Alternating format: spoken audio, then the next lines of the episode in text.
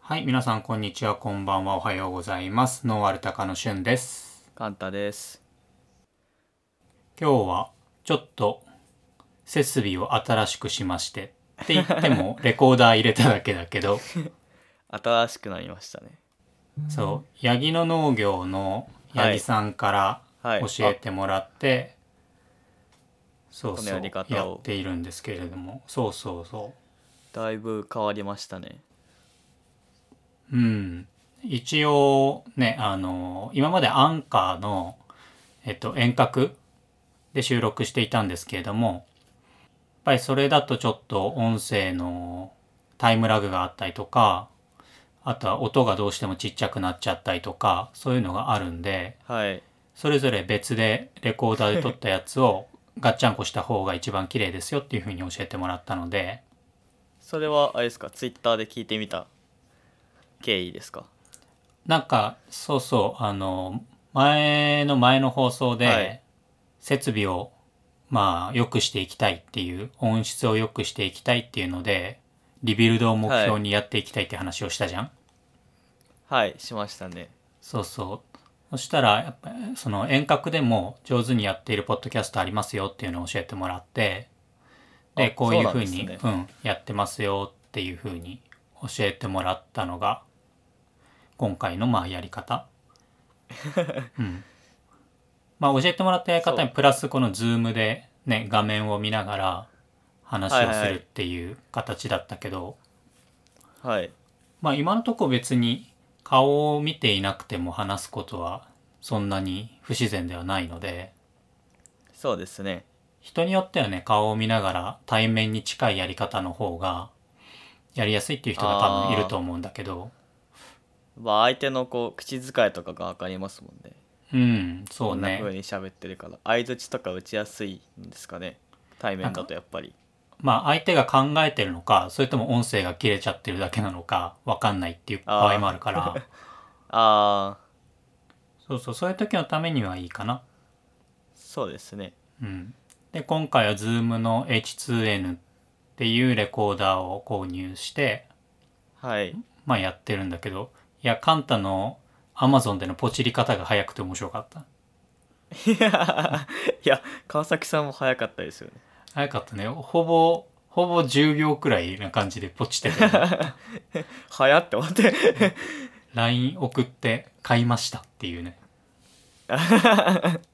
まあ、こういう時まはあ即ポチ断れる即決で、そうですね思いついたらうんそんなに金額もしなかったですしねそうだねもともとその H5 っていう Zoom の H5 を買おうかなって考えたんだけどさすがになんか即断即決でポチれる額じゃなかったから うんどうしようかなと思ってたところに、まあ、今回のはいこれを教えてもらったので、まあ、そのあー H5 だったらマイク2つつないでお互はいい対面でやるときにはいいかなと思うんだけど、しばらくはまああー遠隔でやろうかなと思ってるから。そうですねうん、 H2N の方が対面向きなんあ対面じゃねえか遠隔向きなんでしたっけうーんどどっうちなかというんとだろうねいや多分金額的な問題じゃないかなだ H5 だったらあ1台買ってマイク2つつなげばいいけどはいこの H2N だったらまあそれぞれ2台今回持つことになっちゃうからはいまあ2台でだいたい H5 と同じくらいの値段かなもうちょっとあー H5 がするかもしれないあーうんそういうことかそうそうまあまあまあそんな感じでまあまずはやってみてねそうですねまずやってみて、少しずつまあ音質の改善をしていきたいと思います。はいはい。やりましょうはいはい。じゃあ今日の話題は、えっ、と、カンタの方からいこうかな。はい。えっと、僕は、えっと、トヨタが、えっと、2014年に発表した補助管理システムの方策計画って知ってますかうん、なんか聞いたことある、このトヨタの、えっ、と、まあ、改善っていう、まあ、仕組み、そうですね。まあ、今はもう世界中で改善っていう風に使われている、そのはい仕組みを農業に応用するっていうような話は聞いたことある。そうですね。なんかそれが、えっと、2014 20年の4月にちょっとバージョンアップしましておう今までは、えっと、米稲作メインだったんですけどうんそれが、えっと、穀物以外野菜とかハウス栽培にも、えっと、導入されるっていう記事を見つけましてうんうんで以前あの「週刊ダイヤモンド」の特集というか話したじゃないですかうん話したねその時にに確かトヨタの豊作計画があったのを思い出してでうっすらしか知らなかったんでちょっと調べてみたら、結構面白いなって思ってこれってどこの会社が出してんの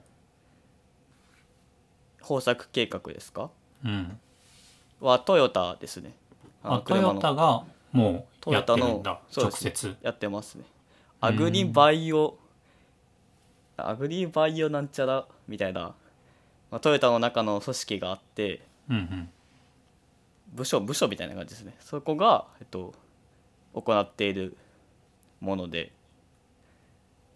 でまあさっき川崎さんがおっしゃった通りトヨタの,、うんあの生産方式って言われてる改善を生かして、まあ、農業を発展させていくっていうやつでうんうんで改この改善って何って感じなんですけどうん改善で一番こうトヨタとして肝にしているのが無駄の徹底的な排除による原価削減を行っているらしくて、うんまあ、その結果こう生産性が上がるっていうのをメインでやってるみたいで今、えっと、全国で約100団体ぐらいが利用しているみたいで。あそんなに使ってるんだ結構使っているとこが多いみたいであでもあのホームページにどの団体がちょっと紹介されてたんですけどうんほとんどがあれでしたねやっぱ米ばっかでしたねあ米あとまあか、そうだねもともとその米でよく聞く話だったからだから米の話なのかなと俺も今日思ってたんだけどそれが野菜とか施設でも利用されるようになってきたってことかなそうですねんそうですそうです最近ですねほんとででこのトヨタが行っている豊作計画ってうんなんか大きく2つのことがあるらしくて、うんでこの豊作計画っていうのがなんかをよくよく調べるとこのトヨタがやってるアプリの名前らしくてうんこれが一つの IT 管理ツールっていうやつが豊作計画っていう名前らしくてうんこれが一つとあとそのトヨタの実際に社員さんが、えっと、現場に行ってあの現場の指導を行ううんっていうこう2つのことをメインでやってるシステムと指導ってことそうですそうですほーがでこの指導ってのが結構珍しいなって思ってうん他にも結構 IT の管理ツールはいっぱいあると思うんですけど、うんうんまあ、実際にこの現場に行くっていうのが珍しい、まあ、トヨタだからできるのかもしれないですけどこの改善を生かしてうんしかもこれ面白いのがさあれだよねあの農業の技術とか栽培方法の指導ではなくてこのトヨタのその改善のプロセスの指導っていうことだよね。あそうですそうですうん、なんで全然栽培に関してはまあもちろんまあプロではないとは思うんでうんうんその実際の社員さんが入ってるんででこの、えっと、豊作計画というかこのトヨタの IT 管理ツールのうん責任者みたいな人のインタビューがあってうんその人は全然もともと農業やってなくて車の設計とかをしていた人らしいんでうーんこれ全然関係ない人がこう入ってやってるみたいですね。じゃあまさに元トヨタのその社員の方が、まあ、実際に、まあ、トヨタの本業である自動車関連の仕事で培った、まあ、技術とか考え方を農業の現場に伝えてるっていう感じなのか。そうですねうんそういうことをやっててでまあ実際にこう具体的に何してんのかっていうとうんまあこの IT 管理ツールから言うとあの生産工程管理を行ってこのコストの見える化を行ううんでえっとよく言われる PDCA サイクルってあると思うんですけどうんこれを徹底的に繰り返すっていううんうんで補助の、えっと、規模とか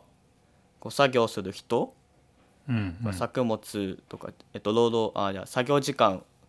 を今までのデータを全てえっと入力すると自動的にあの計画を作業計画を立ててくれるらしくてうんでそれを計画立ててその後に記録をするでそれも全部スマホ一つで記録することができてでその後にまあ、作業の進捗具合とかもスマホでチェックしてやるべきことを行ってでその後に実あの振り返ってデータの分析をしてその次の作型に生かしていくっていうこの PDCA を繰り返すうんっていうのが、まあ、この IT 管理ツールの大きな役割でで自動的に作業計画立てるっていうのがあの他の IT 管理ツールもちょっと調べてみたんですけどうんうん他のとこにはなくて大体このデータの分析とかその補助の状況が一目で分かるっていうのは結構あったんですけど、うんうんこう実際にあの計画を自動的に立てるっていうのは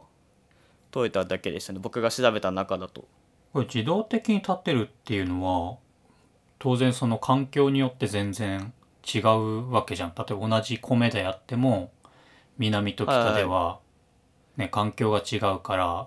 その栽培に関わるものも、ねいろいろ変わってくると思うんだよね。そういうのも完全に考慮した上で計画を立ててくれるってこと、そうですそうです全てのだってそれも結局補助の場所とかうんであのー今までの実績からうんうん計画を立ててでもちろんそこからそのかいあの変えていくことは全然できるんですけどうんうん一つのこの計画を立てるっていうのが珍しいなって思ってそうだね計画を立ててくれるっていうのはどういうふうにやってるのか今ホームページ見てるんだけど、はいまあ、当然ねそこ結構肝の部分だから完全にオープンにしてるわけじゃないけどかなりのそのいろんなデータを入れないと計画が組みにくいんじゃないのかなと率直に思っちゃうけどうね。ん多分データの量は結構量必要かなとは思うんですけどだよね。うーんですかねまあでもその計画を立ててそのなんていうんですかね実践をしてでその結果を振り返る時が結構多いらしくてうんでまあ当たり前っちゃ当たり前なんですけどうんうんあのこのシステムを導入してからこのコミュニケーション力がその現場でも上がるっていう実績があったらしくて週に1回あのミーティング進捗状況を、ああなるほえどっ。と、共有してでそこからまた作業の、まあ、進捗具合から計画を変えたりっていうこともうん行っているらしくてで、まあ、あくまでこの補助補助的というか、まあ、どうんの IT 管理ツールもそうだと思うんですけど、やっぱ要所要所であくまで計画なんで変わってくるとは思うんでうんうんこのトヨタの人も言ってたんですけど一番こうこの IT 管理ツールをか活用する上で大事なのはコミュニケーションをえ取ることっていう、まあねうん、そこは結構そこで例えば家族経営であってもさ、まあ、家族経営だからこそ例えば親父と息子とかさなかなかこう会話がないっていうのは、まあ、ある話だと思うんだよね。 はい、でそういう現場の人はまあ理解してるけど、まあ、経営者側はわからないとかそういうことってあーまあありがちな話だと思うからそういうのがその PDCA サイクルを回すために、まあ、週1絶対ミーティングしないとダメですよっていう最初はね義務的かもしれないけどそこでこう会話をすることでコミュニケーションは当然生まれてくるから、そう人ですね間関係がねまあ、改善改善というかなんだろう、まあ、良好になるっていうのはまあそれはあり得る話だね。そうですねなんかこう説得する上でもこうやってなんかデータがあるとみんななんかやる気を切るのかなって個人的には思ったんですけどうん、実際にこうこういうふうに改善されてる結果がそう今までは感覚だったのがうこんううん数値とかで現れてくると、結構みんな躍起躍起というかやる気が出てきてうんまあ協力的にはなるのかなっていううんまあ人にもよると思うんですけどまああれだよねもう完全にそのある意味会社組織として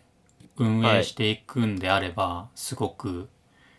必要だし有効な手段だと思うんだよねこういうシステムを入れたりとか考え方を入れるっていうのが。はい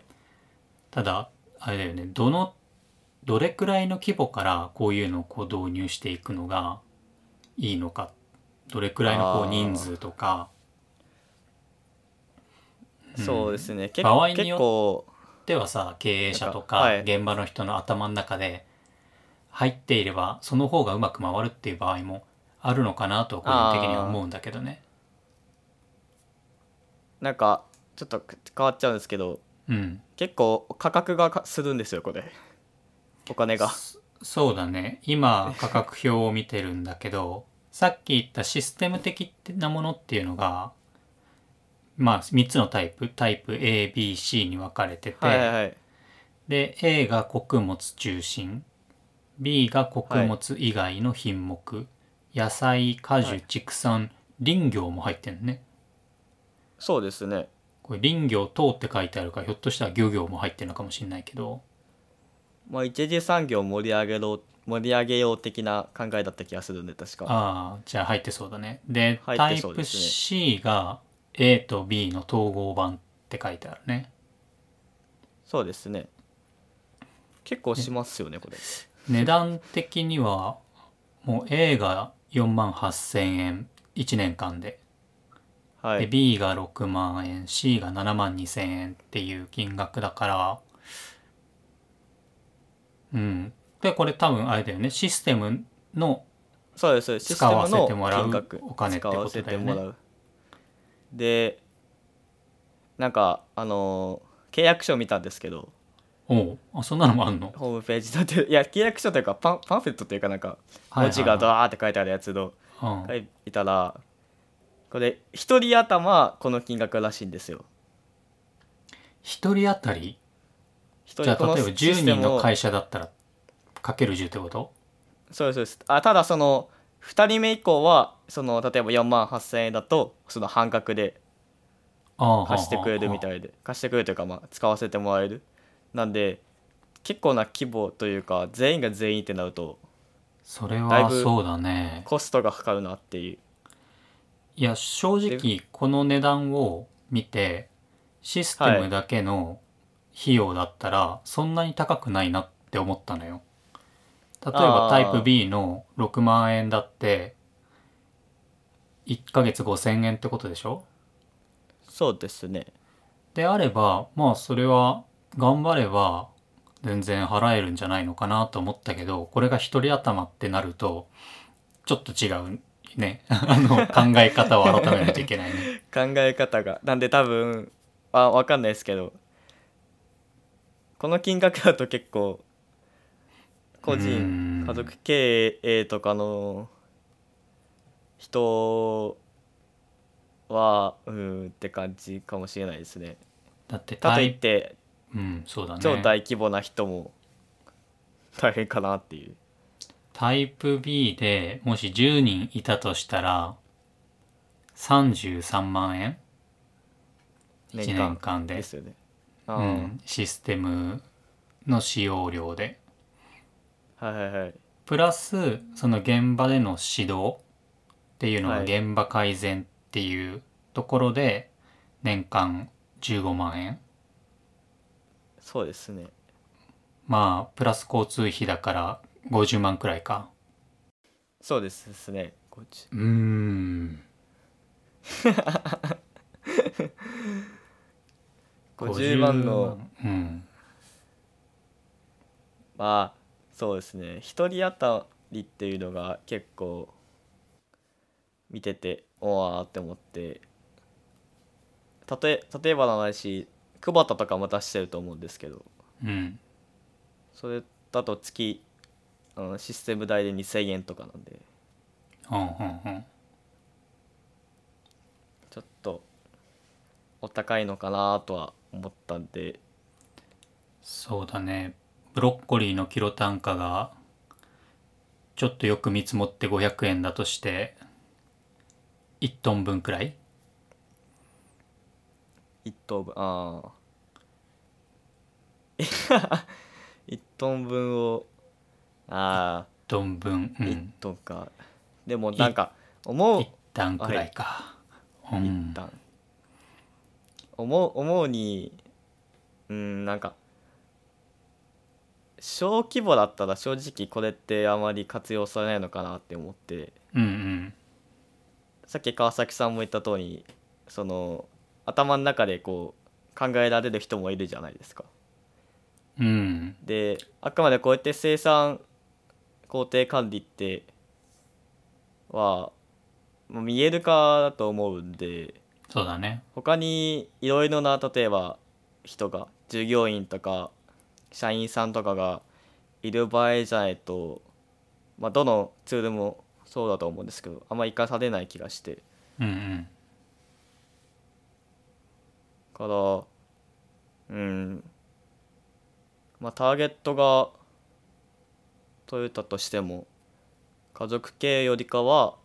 まあ中小中規模の法人なのかなとは思うんですけどまあ多分最初にその稲作でやったっていうのがかなりこうはい大規模な農家が多い分野で、うんではいかつその法人経営をやってるとか、はいまあ法人格になってないにしても何人かこう従業員がいてはい一人の頭の中にあることだけだと回らないその、はい例えばリーダーなり現場を仕切っている人の頭の中はいにあることを現場全体に共有してで現場で出たなんだろう課題とかを吸い上げて次に生かすっていうことが必要だよねってなっている分野。うんはいまあ分野というか作目はいそういうのを考えたらやっぱり一番大きいのは多分稲作だと思うから、そうですね、うんうんうん、見切れないですかねひどすぎてただなんかその施設とか特に環境制御をやっているような施設とか、はいまあ、植物工場みたいなところとか、はいそういうところは導入はしやすいと思うんだよね。考え方としてやっぱりその会社が経営している場合が結構多かったりもするだろうから、あうん、あのこういうのが入りやすいというか馴染みやすいよね必要だよねってすぐ思えるーしそうですねうん、まあ施設そうですね施設だとなんかどうなんですかねどういう環境制御とかを導入するのかなと思うんですけどうん、こうなんていうんですかねこうプランを立てるよりこう環境制御とかを導入してるイメージが強いんでうん、いやでも環境制御を導入するっていうのはそれはあくまで栽培方法の話だかはいはいいらこれはその栽培方法の話ではなくてあー計画とかそのなんだろう栽培に関わるそのプロセスの話じゃあね技術の話ではなく計て計そうそうですねそうそうそう計画あー植物工場とかって計画立てやすいんじゃないですかねいやだから入れやすいと思うんだよねさっきの、あのー栽培計画をこう出してくれるシステムが、えーあーとまあ出してくれるっていうのは植物工場だったらもう環境はある程度決まっているしでそれに関わる人とか生産量とか、えー例えば消耗品とか資材の費用とか、うんそういったものっていうのは試算がしやすいから、データを当て込めてでそこでもうけあー経営計画というか、まあ、どういうその生産を生産量とそれに関わるコストと、あーっていうのは出しやすいと思う。で環境制御型のものであってもあの、まあ、全くその外的な環境に影響を受けないってわけではないけど受けにくいではあるじゃん、路地に比べて。まあまあそうですね、うん受けにく例えいばしそううん台風が来てなんか全部ゼロになっちゃうっていうのは施設が壊れたりしない限りはないからああそういう意味では計画は立てやすいと思うのよ路地に比べると。あーうん、だからある意味その稲作っていう路地の大規模なところである程度実績が詰めてきたんであれば施設栽培とかには落とし込みやすいかなとは思っあーた。うんあそっか一応このなんていうんですかね豊作計画にもなんか追加のオプションがあるらしくてうん、オプションサービスっていうのがあるね。オプションに環境管理っていうのがあってうんこ、れあの環境制御もしてくれるみたいですね環境制御というか違いますね環境からそれをまた計画に反映してくれるらしくてそうだね環境のデータを取ってくれるっていうデ感ーじタをか取っな。てそれをそうですね計画に落とし込めるっていううん、追加でオプションもあるんでなんかなんか気になったのさこの農農機管理っていうとこでさ農機のメンテナンスの管理っていうのがあるんだけどさ。はいはいこれって何メンテナンスをしてくれるっていうわけじゃなくてメンテナンスのその管理どういうふうに管理すればいいですよっていう提案なのかないや多分メンテナンスの僕見たやつだとそのメンテナンスの多分時期とかうんうんを自動的に出してくれたりあいつ頃メンテナンあとそスした方がいいですよっメンていテうのナンスしてからですよみたいなと、まあ、あとこうコスパがとかコスト管理とかもあったんで、まあ、減価償却みたいな感じで実際にそれがどんぐらいのコストの価値が合うのかみたいなのを出してくれるみたいですね自動的に。ああその例えば機械を導入した方がいいのかしない方がいいのあかそうですそうですみたいな判断ってことあはい、はいはい、あであこれはなんか結構あまあどうなんかわかんないですけど他の農家のデータとかも多分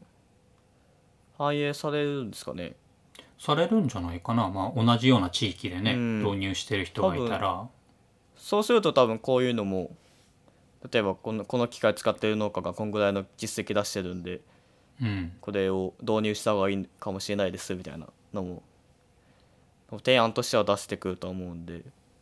なんかさっきの費用は一回一回こう考えないでおいたとしてもしそのなんだろうもうすでに導入している人たちのデータを入れて、はいある程度そのコスト、えっと例えば農業機械の導入が必要かどうかとかそういうはいことを算出してくれるんだったら、その新規収納を考えている人にとってもメリットはあるよね。そうですねうん、だから新規で、まあ、まあコスト的にどうかはまあそうですけど新規でやるにしては結構いいのかなっていう、この現場改善とかも入りやすいでしょうし最初だとうん、最初から指導してくれるとあであそう現場指導ってのは話してなかったと思うんですけどうん、うん、実際にこうトヨタの社員がいて、まあ、現場の改善で一番言うのが整理整頓をうん、一番に行うで現場の見える化を行ってでこの整理整頓をすると正常な状態が目に入ってきて異常な状態がうんうん分かるようになるっていうのをがあってあ確かにと思ってこれギャップだなって思ってそう俺も思ったなんかギャップを取りたいなって思っている農家さんにとっては、なんだ取りやすくなるというか管理がしやすくなるかな、一から、ねはい自分たちでそのギャップのなんだろう管理のシステムを作るよりかはもうこのトヨタのやっているものうんも多分かなりギャップで必要なこと網羅してると思うから、そうですねうんこれでギャップ取れんじゃないかなって 既読もちゃんとやってますし、うん、まあ、改善も現場の改善もこう促してくれるんですごい、うん、ギャップ向きだなって思いましたうん、この仕組みはまあ面白いよねこういう面白い、うん、栽培指導ではなくて、うん、うん、こういう、うん、なんだろうと本当にトヨタの強みを生かしたものを農業に導入するっていうのは結構有名ですかね改善トヨタのいやもう世界的に有名でしょう世界的うんな、工場関係生産だったらねはい。で、その、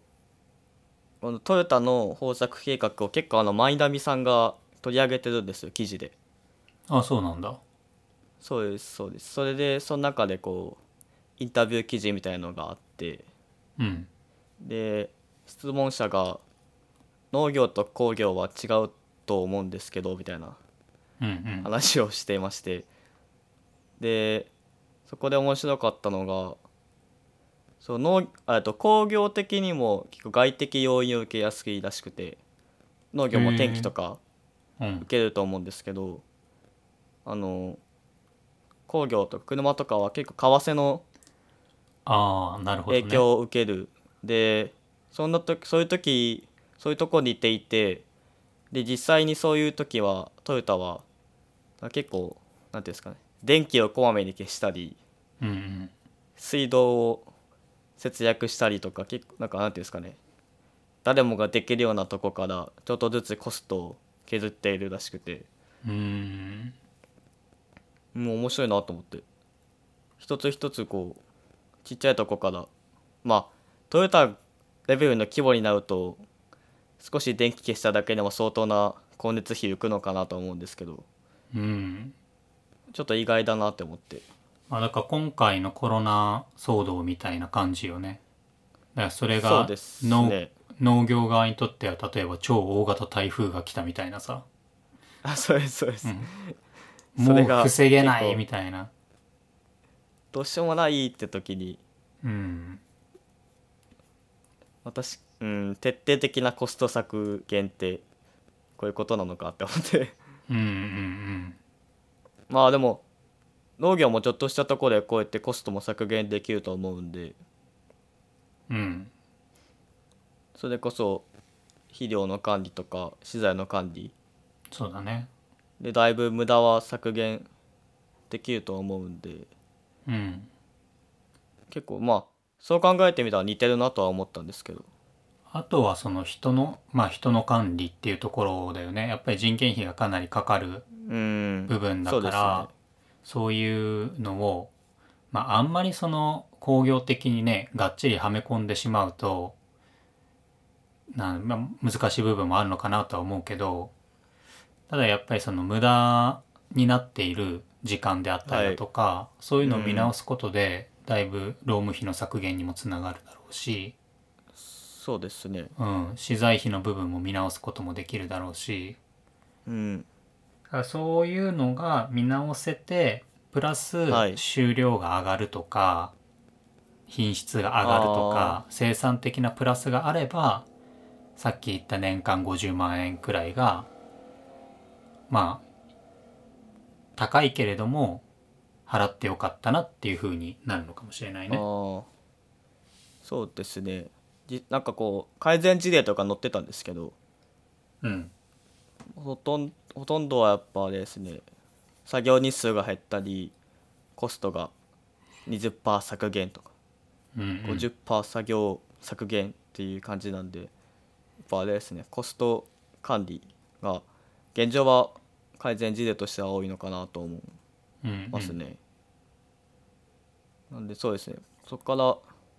品質まあ品質はどうなのかな。いやでも結局そ結の果的にうん、あどう結果ぞ的には品質が上がるか上がるとは思いますね。上がる可能性あるんじゃないなんか無駄にその人を割いていた部分を削減して、他のそうあー他に手を回すことで品質を上げられるっていう可能性はあるよね。ああそうですねうん、あとこれあれですねなんかすごい凝った生産者は無理かもしれないですねうん、なんかいやわかんないですけどすごいとてつもない甘いトマト作るとかああそういうなんていうんですかねすごい専門専門的というかうん、まあこ職人技みたいなう果職人樹農技な家とのかはね。 そうですそうですそうですいやふと思っただけですけどまあなんか取り入れるのは難しいかなって思いましたうん、だか無ら駄、まあま対象がそういう人たちではないのは明らかだよね。あまあそうですねうん、そういう農家さんは別にこう取り入れたいとは思わないだろうしう、んまあそもそも思わないですもんうねん、まあでもこれからこう農業が集約化してって、はい、ね、農家の規模がどんどん大きくなっていって法人化する農家も増えたりするとやっぱりこういう会社としてどういうふうに管理していくかっていうのは考えなきゃいけないし、はいうん、そういう意味ではもう日本のねトップ企業であるトヨタっていうところの、まあ、ノウハウを使うっ使えるうんていうのはすごくはい魅力的だし、面白い試みかなとは思う。そうですねうん面白いですね、今までなかったタイプの感じなんでうん他にもあったら探してみようかなうんうん、そうだねなんかまあいろんなありそ多うな分そ感のじはうん、管理というかまあな異業種からの参入っていうのはいろんな分野から来るだろうからそれぞれの、はいね、分野の強みを生かして農業に参入してくると思うんだよね。だからそそうういでうすねところでアンテナ張っとくと面白い面白い会社が見つかるかもしれないね。はいはちょっとアンテナ張っときますい、はいはい。はいじゃあ俺の方のテーマっていこうかな。はいお願いしますえっと俺の方はねカンタ公害って知ってますか郊外しあれですよねバッタあよくごバッタのあれ存で知すでね。うん、公害のツイッ公ターでは出回ってましたそう、はい公害の公は虫に天皇の脳っていう風な字を書くんだけれどもはいいわゆるあの殿様バッタとか飛びバッタとか、まあ、一部のバッタの大量発生による、もう天才だよねこれ はいや本当に、天才ですねうんいやあ天の才ねですねこれはこれたまたまねは本い当にたまたま今読んでる本がバッタに関する本で、バッタの本読ん でそう。バッタの本読んでて、 あそうなんですかあ前のウルド幸太郎さんっていう人が書いた、バッタを倒しにアフリカへっていう本なんだけ ど、おーなんか癖強そうなうんまだちょっとのえー読んでる途中なんだけど、はいもうこの作者の夢は、バッタに食べられることっていうことを公言してるくらい、なんかもうバッタに取りつかれちゃっている人なんだけど、 あーそう。この人が、まあ、面白バいッタですねの研究者なのよ。あバッータのはい研究者で、そのバッタについて研究がしたいと。であーバはッいタのもうこの大量発生しているアフリカへ、はもうい単身乗り込んでアフリカの研究所で、まあ、いろんな苦難を味わいながらバッタの研究を進めるっていうことをそのなんだろうまあじなんだ自叙伝みたいなへえうん、ものなんだけどまあはい面白い、ちなみにこのあの前野さんバッタアレルギーらしい からねバッタを触るとじんましんでるらしいからね、いや面白いですねやっぱ変わってますね、研究者うんこのこの人なかなか癖強いなと思ってでこれをたまたま読んでいてはいで今すごくあのインドの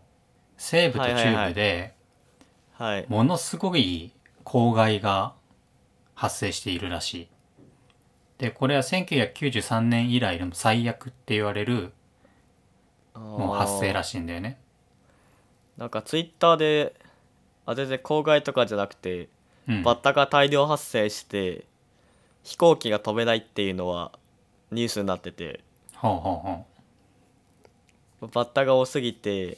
機械トラブルが起こるっていうああエンジンに入っちゃったりするんだろうね。それぞれうんバッタが突っ込んできて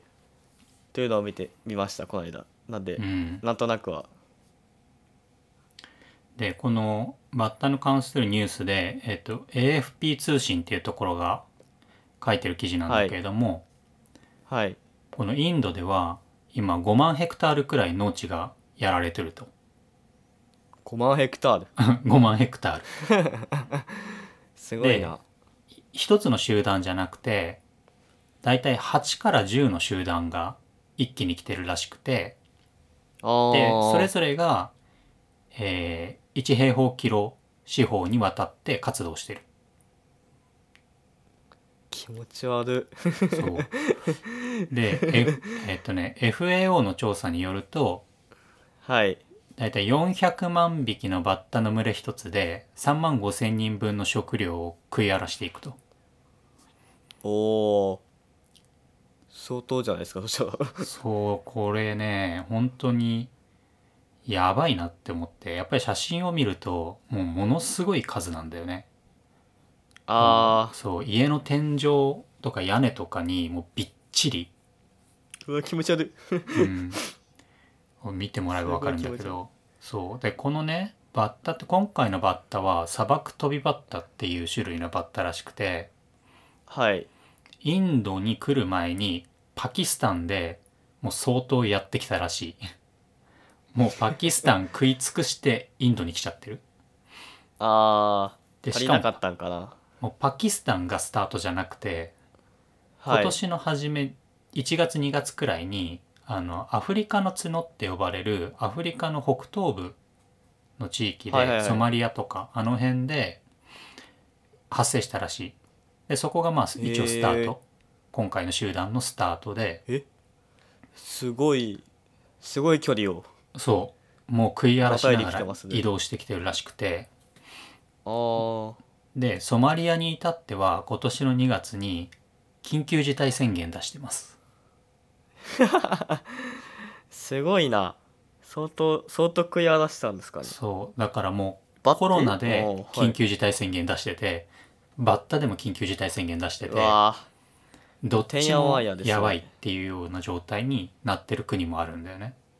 あうあん、ただごとじゃないなこれいやだから自分たちはまあ当然そのバッタじゃないけどイナゴの大群とかさまあ日本も歴史は的いにイナゴの大発生とかはあったんだけど、はいあまりバッタの発生って身近に感じないじゃん。そうですね、でバもッタイうん例えばアフリカとか中国とか、はいまあ、今回インドみたいなところとかっていうのはもうものすごいこのバッタの被害っていうのが、まあ何年とか何十年に1回起きていて、ああはでいものすごい量の食物を食い荒らしてそこに住む人たちに影響を与えているらしいんだよ。気持ち悪いなえ、うん、バッタはあそうかずっとその間に繁殖とかするんですかねそうその間に繁殖していてちなみにこのアフリカの北東部にでは、まあ、基い本的にはその殺虫、薬剤を使っての殺虫で処理していくんだけれども、はい一応その集団は落ち着けたらしいんだけどすであーにはい産卵が終わった後だったらしく、あまそたの発生するんかそうまた発生する可能性が非常に高いと。あーあうー、んで一応ねバッタについてのちょっと調べた話なんだけどはいいわゆるそのバッタ俺たちが描く殿様バッタとかっていうのは緑色をしているじゃない。そうですねでこの、えっと公害をもたらすような大規模な集団になるとまず体の色が変化するんだよね。えでちなみにその普段見てるのは孤独層って呼ばれるはいはいはい分類でであー色が変わって集団になるのは群生層っていうらしいんだけどで群生層になるといろんなその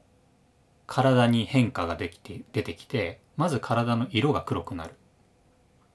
まあ、茶色っぽくなるあーあーなんかアフリカにいそうなそうで羽が長くなって長距離を飛べるようになるで はい足が短くなる、まあもう基本飛んでるからね、多分足が退化するんじゃないかな達が退化するのかそうで頭部の幅が大きくなるから、まあ多気持ち分悪い食べる能力が高くなるんだと思うんだよああえこれは生まれてからこう変わるんですかそれこともれとはもとこの軍政層っていうふうに生まれてくるんですかあこのね群生層とか、まあ、孤独層っていうのは遺伝的なものらしくてそのあー親そういうことがかどういう集団にいたかでその密度によって変わってくるらしくてへえだからまああーその一気にこう群れができてで、はいその群れが一気に茶色くなるとかではなくてだんだんその密度がこう高まっていくで子供を産んでまたその子供がちょっと色が変化してっていうのをこう繰り返してどんどんどんどんその群生層として変化していくらしいんだよねへ。ーあそうなんですね、ああだから基本的にその短期間で収束するような問題じゃないらしく下手したら何年ものレベルでこの軍政争が発生し続けるっていう場合もあるみたい。アジアのアジアが食い尽くされるあいやマジでアフリカから本当にアフリカからどんどんどんどん来ててえでちこー、のはい恐ろしいなと思ったのがはい軍政争では孤独層では食べない植物も食べ始めるらしくてうんだからもう孤例え独ば層だとはい普段は口にしないような多分植物があるんだと思うそのあまあ、好みというかあはいでそれをもう何でもいけちゃう、何でも食べれちゃうってことですかまあ、何でもってほどではないんだろうけどでも孤独層に比あまあべ広がるってことでてすかその食べれる種類が広がるああいやー恐ろしいよいねやー恐ろしいですねそれあまさか食料を食べたい足りないからってまた進化したんですかね進化というかうん多分その食べれるはものを広げればそれだけ増えることができるじゃ増ん、えるからああうん、えそれはあれなんですかどんぐらいの頻度で生まれるんですか卵から産卵あーだからこのバ多ッタ分はえっとねちなみに群生層になるとその産卵をする前の期間っていうのが長くなるらしいだからその産卵の周期、まあ、一つのその集団が産卵をするまで長く生き続ける、ああ、うんはいだから多分今回その2月とかに生まれた集団がこの4月とか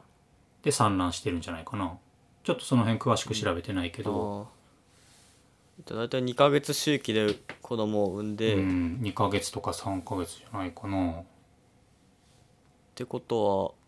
2ヶ月で産んでまあどんくらいで生まれるかわかんないけどそっかえ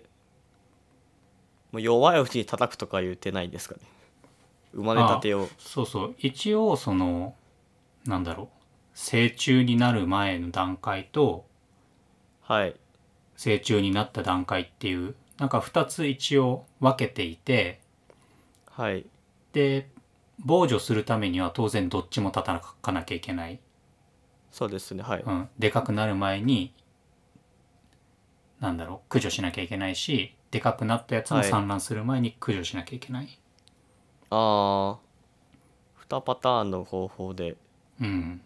倒していくでも倒せてないってことですよね倒せてない今回はおそらく産卵がもう完了しているだろうとああえっと どうどうすんだのこれえこの一回さん例えば卵を産んだらうん。死んじゃうとかではないですかね卵を産んだらだったわしあの死んじゃうんだと思あう。おそーらあでくも。そっか、うん、おそらくああうーんこの辺なんかバッタに詳しい人がいたら教えてほしい。 そうですねバちょっとッタ昆虫は専門外なんだけど、そうですねこれなんかバッタに対抗する虫とかいればなんかいないんですかねいやーでもねか、対抗するやつがいても数が数だから食い切れないと思う。ああ食い切れないって食われ ちゃう。逆に食われなんちすゃかう。な何でも食うからカマさすカマキリとかさすがに食べないと思うけど、それあーカマキリでをもそれ大や量に放ったら、このカマキリが問題になるからね。だあーそっかバッタ VS カマキリとか無理かそう、そういう過ちを人間は繰り返そしてういるう過ちそうですね生態系ぶち壊しますああえどどうするんすかねこれうーんこれなんか例えば暑さに弱いとか寒さに弱いとかはないんですかねえーっとね一応この、はいえーっと群生層まあ公害が発生すはいるパターンとして、はいまあ、まずは干ばつの時、ああはいうん、で、えーっと地域としてはこのはい群生層が広く分布できるくらいの平原があること、ああうん、だから日平原本かはでその発生がほ,、はいほとんどなかったっていうのは平原が少なくて、集団で生活がそのバッタが集団で生活がしにくいあー環境だったからっていうのがあるらしあそうなんですね、い。うあん、でえっと過去にその日本で発生した公害としては、北海道で1880年に大規模な公害が発生したらしくて。ーはいでちょうど多分北海道が開拓している頃だと思うんだけどはい この1880年に発生した公害は1884年まで続いてる4年間も4年間も続いてるで最終的に何で収まったかっていうと、はい大雨によってバッタの繁殖率が下がったからあーうんあ雨とかも影響受けるんですねそうそう雨がこう続いたりとか大きな雨が降ったりすると、やっぱりそのバッタとしては産卵がしにくい環境になってくるらしくてああそうあの土にあの卵を産みつけるからそはのい土の環境が水分含有量が高すぎたりするとあまりこのバッタにとっては好ましくないああだからそういう意味では干ばつが続いているような状態ではいでかつそこが平原だったりすると割とこうあ繁ー殖がしやすくて増えやすいあーうーんだから悲しいかなこのただでさえ干ばつで苦しくなっている農家にさらにバッタが大量発生するっていう二重の苦しみになるからこれ食う料んがだいぶへ減りますよねまあ減るだろうねで特にまあ穀物イネ科とかはねはい好んで食べられるからうんそういう意味ではまあ厳しいよね。そうですねなんか現状こうなんかなんていうんですか日本にあまり影響はない気がするんですけど今後出てきそうですね、うんこうどんどんその移動してるんだったら直接日本に来るっていうのが、まあ、どれくらいその海を越える能力があるかっていうのと日本に来たところでさっき言ったように環境として適してないから、そこまで影響は出なそうっすいよねのかなとは思うんだけどただ日本は知っての通りかなりの食料を海外から輸うん入そうそうですねしている関係があっ輸てはそいこの影響は受けるかもしれないね。受けそうですよねうん現状はなんかあんま受けてない気はしますけどうん、あちなみになんですけどはいえーっと殿様バッタは例えば4月から4月の下旬くらいに、はいえーっと孵化した幼虫がだいたい6月の中旬にはもう成虫になってる、早いなで7月の下旬にはもう次の世代が卵から帰っているっていう状態になります。じゃあ相当な頻度でうんえー繁殖力とかは強いんかなえっとねなんか休眠をする場合もあるらしいんだけれども休眠がない場合、まあその緯度がひ、えー、と低緯度の地域はいであれば1年に3回から4回発生を繰り返すらしい 3ヶ月おきか4ヶ月おきだよね3ヶ月おきにうん生まれて食べてを繰り返すのかえーだ、からそういうのをこう繰り返すことでだんだん凶悪な面になっていくんだよこのバッタた ちはバッタたちはやっぱ想像しただけでなんかちょっと気持ち悪いですね うん大群がやってくって考えたらでもあれなんですかね、うんどっかで止まるんですかねやっぱり山とかにぶつかるとうーんまあいけないところは出てくるとは思うよね例えばそのねヒマラヤ山脈を越えれるかって言ったらうん越えれないと思うし、基本的に低温にはそんなに強くなさそうだからだからさっきあー3回から4回、えっと三発生を繰り返すって言ったけど緯度が高いところだと年に1回らしいのよ。あーその休眠性を持っているかじゃあやら、っぱうん、そうですねあのや山は越えられないですねあのアジアの越えることは難しい、けどそっか逆に超えたら超えたでその先モンゴルで平野だからねそうですよね モンゴルがうんあーなんかここまでなんていうんですかね被害があったのが今までなかったんですかね最悪いやま1993年、あ、うん、き以来インドに関しては93年以来あ、うん、あはいでソマリアとかはもう本当に過去最低最悪レベルくらいで起きちゃっててあーでその前にパキスタンもねインドの前にやられてるしだからどこでこいつらを止めれるかっていうのはあ ああるよね本当にそのそう環ですね境的に超えれなくなったから止まるのか、それとも人間の力で止めれるのかああーまあでも薬剤とかは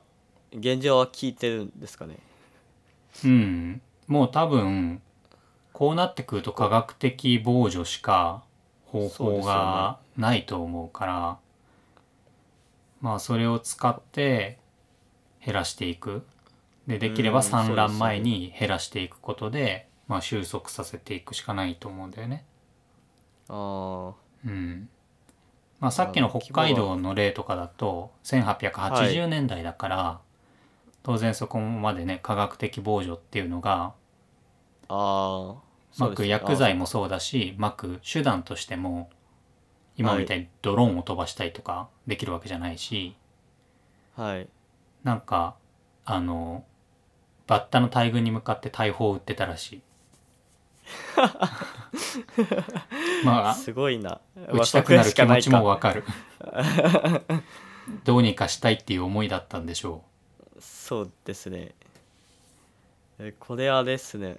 今後薬物に耐性ついてきたら最悪ですねううん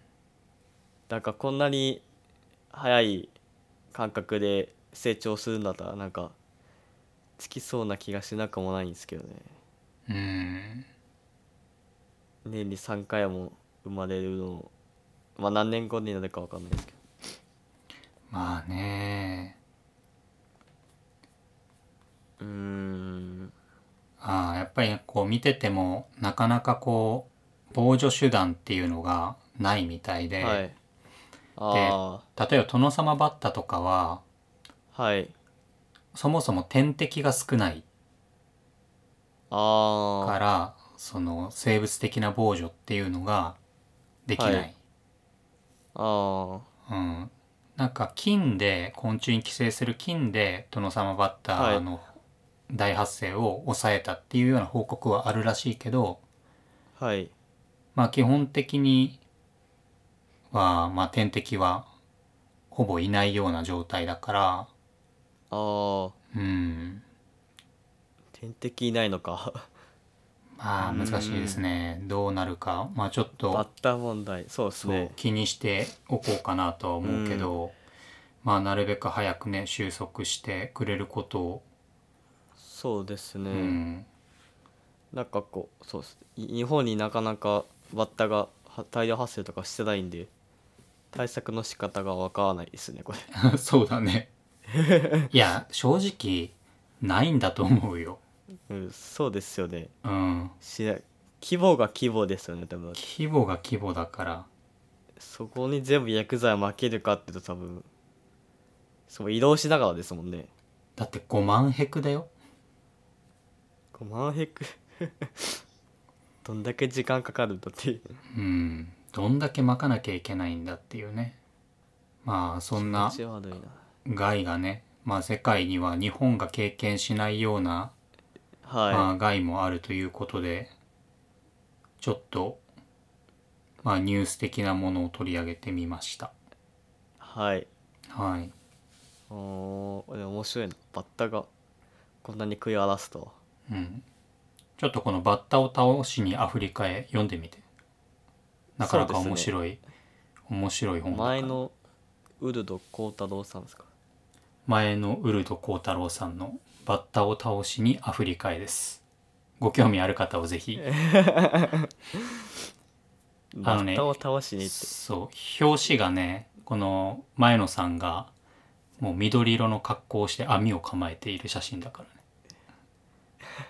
なんかあの誰でしたっけ俳優のあの香川香川照之さんみたいな、うんがなんか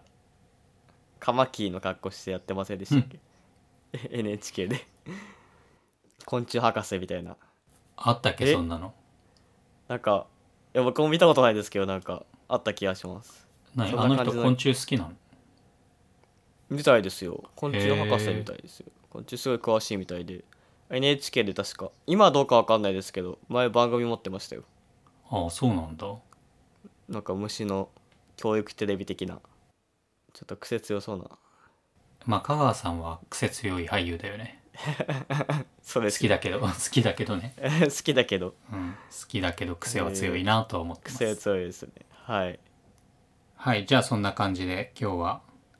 はい2つの話題、えー、とトヨタの豊作計画についてと公害についてを取り上げてみまし公害たにはいはいじゃあ今日はこんなところでいいですかねはい大丈夫ですはいじゃあまた来週さようならまた来週さよなら